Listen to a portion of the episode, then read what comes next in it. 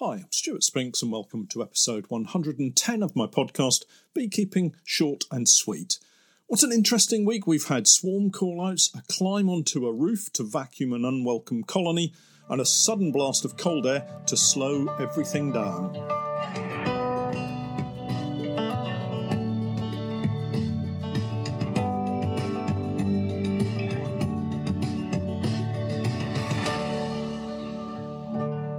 Beekeeping Short and Sweet, a beekeeping podcast for the inquisitive beekeeper with a short attention span. A beekeeper, in fact, just like me. I'm grateful to Honeypore Hives for sponsoring in part our podcast for this season. Honeypore Hives, as I'm sure you're aware, are poly Langstroth hives, and we're setting up an apiary full of their hives this season, courtesy of Honeypore. Check out their range of hives and other equipment on their website and I'll leave links to all of the websites in the show notes as usual. Honeypore Hives, designed by beekeepers for beekeepers. Well, welcome back to the podcast, and what a week that was. I've done a few interesting swarm collections in my time, but this past week provided a first for me using Pete's patented bee vacuum.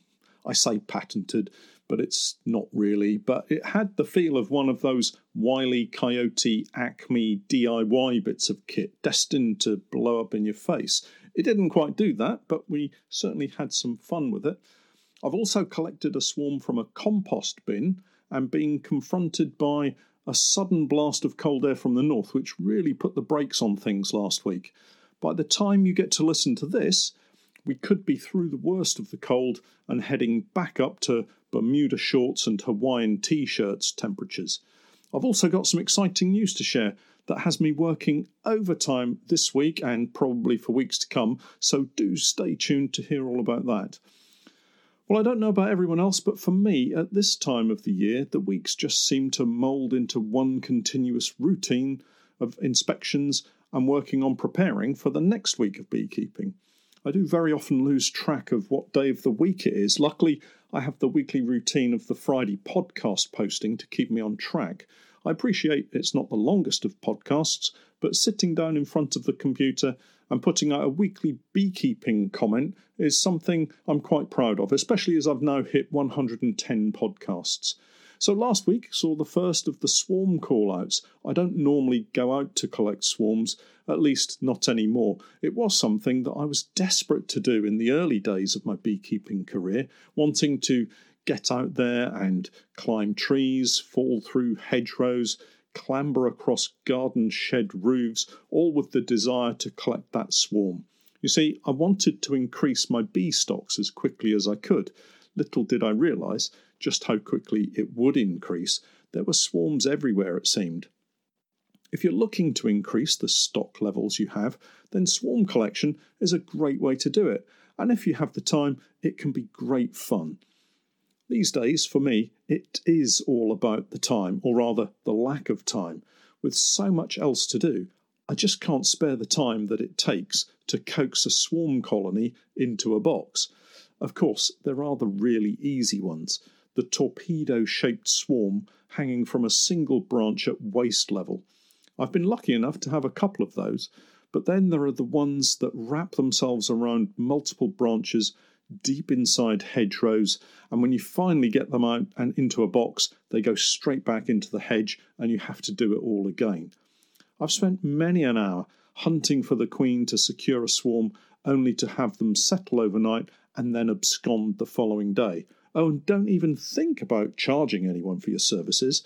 I've had some very interesting conversations with people who seem to think beekeepers are a free community service to be called on at the drop of a hat. Abused for hours on end with dubious brews of what is loosely termed tea, and fed some very strange baked goods, sometimes referred to as cake. Now, don't get me wrong, hobbyist beekeepers are very welcome to collect swarms and take all day about it doing the work for free, and happily chatting to the public about all aspects of beekeeping. But when you're running a beekeeping business, things are a little more tight for time, let's say. Having said all of that, I am a responsible beekeeper, and if I can't find someone else who wants to collect the swarm, from our local beekeeping association, for instance, I will go out and remove them. I don't want any bees being killed because I was too busy doing something else.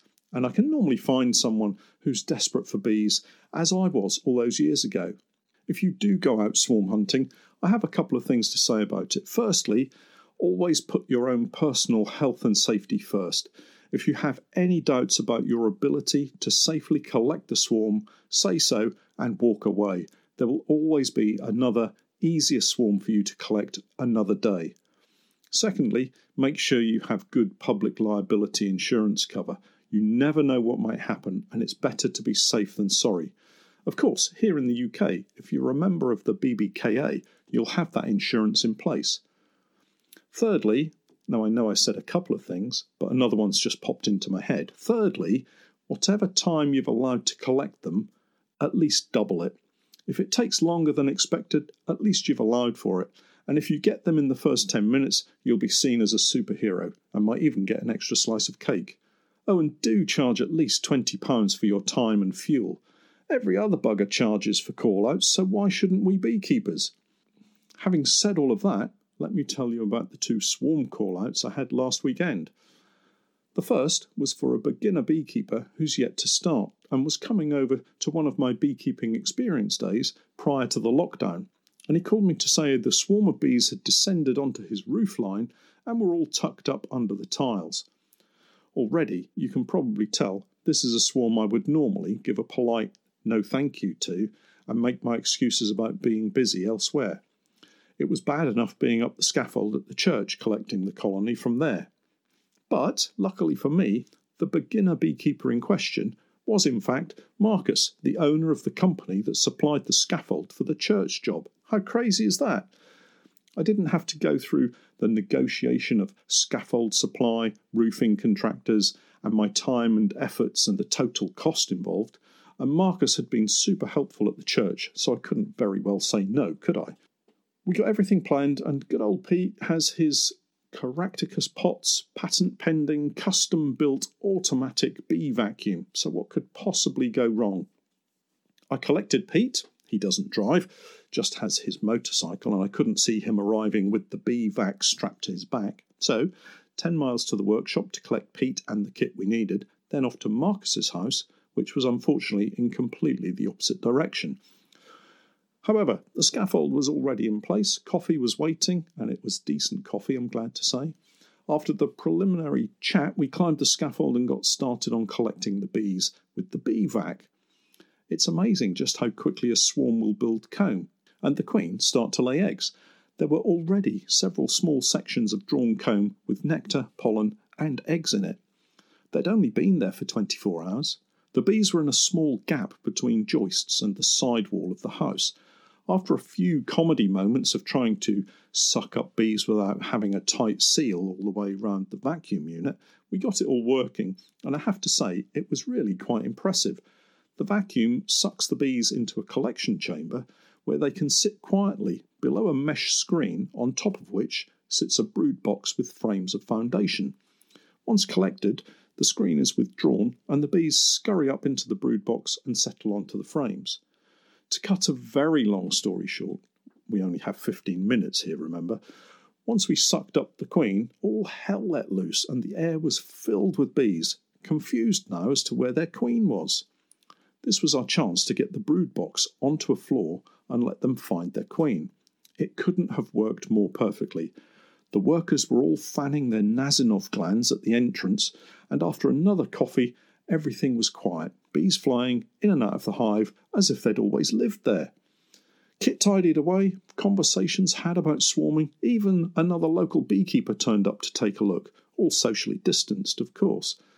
Despite everything going according to plan, it had still taken nearly five hours for me to get everything in place.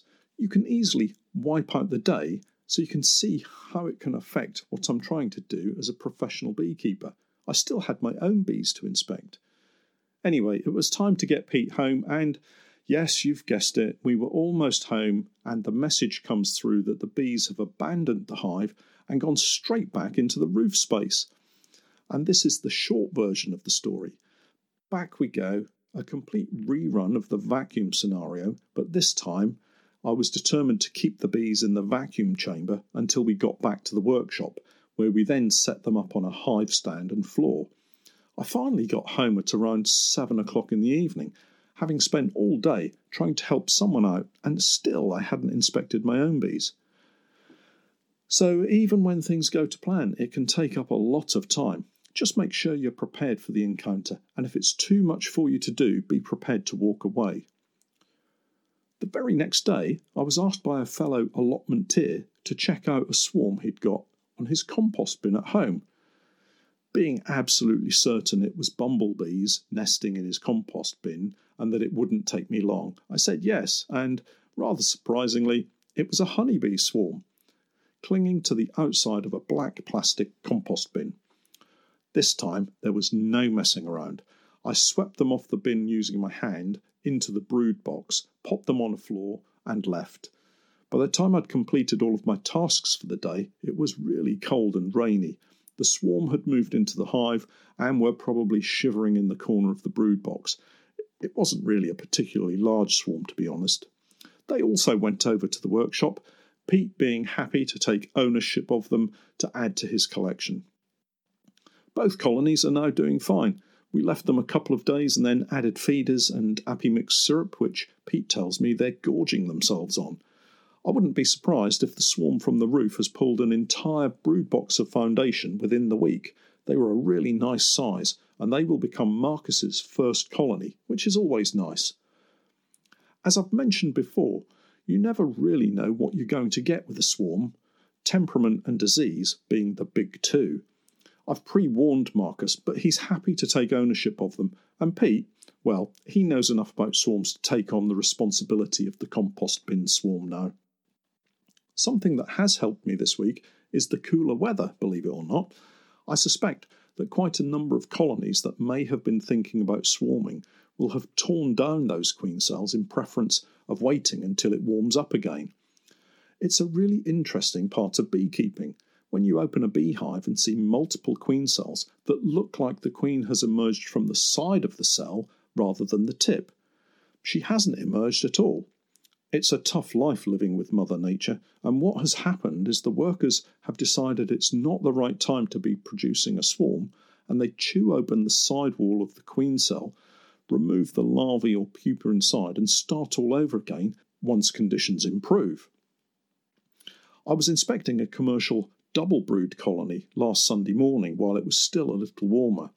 This was one of those that I should have inspected on the Saturday of the roof swarm collection. The bees weren't the happiest they've ever been, almost double glove conditions. However, I got through the inspection and found around eight queen cells that had been torn down. I was so relieved because this double brood colony is one that is producing honey and a decent amount of it. And not a drop of it is from oilseed rape. It's all other spring flowering plants, so it should be a really interesting crop. It does alert you to the fact that they're in full swarm mode, though, and to make sure I get into them in good time. I normally follow a loose rule of three attempts at swarming and I'll split them. Last week was the first sign of queen cells, so this week I'll check again, and if there are more queen cells, that will be the second attempt, if they throw up more queen cells the following week, then I'll remove the queen into a nuc box along with a couple of frames of bees and brood and set her up in another apiary and let the original colony produce queen cells. The following week, I'll remove all but one of the queen cells and let them continue to produce a new queen and start all over again. The trick here is to make sure you get all of the queen cells, otherwise, they will swarm with a virgin queen. Of course, if you're looking to increase the number of colonies that you've got, then it's the perfect opportunity to create a two nucs from one parent colony situation. And if that's something you're not familiar with, then check out the previous podcasts and the videos that I've got on the subject.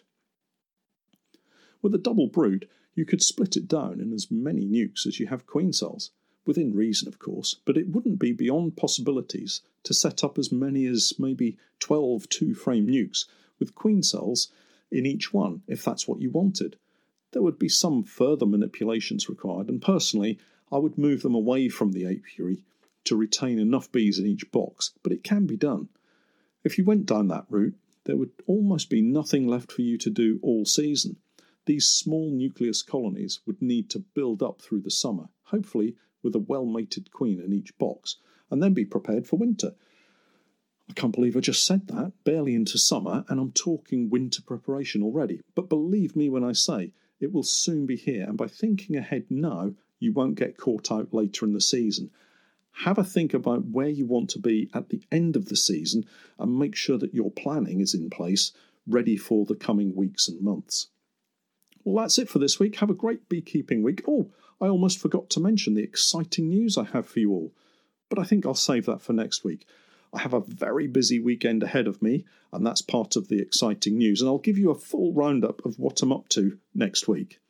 Stay safe and please do remember to check out my Patreon page where you can access lots more content. That's www.patreon.com forward slash Norfolk Honey. I'm Stuart Spinks, and that was Beekeeping Short and Sweet.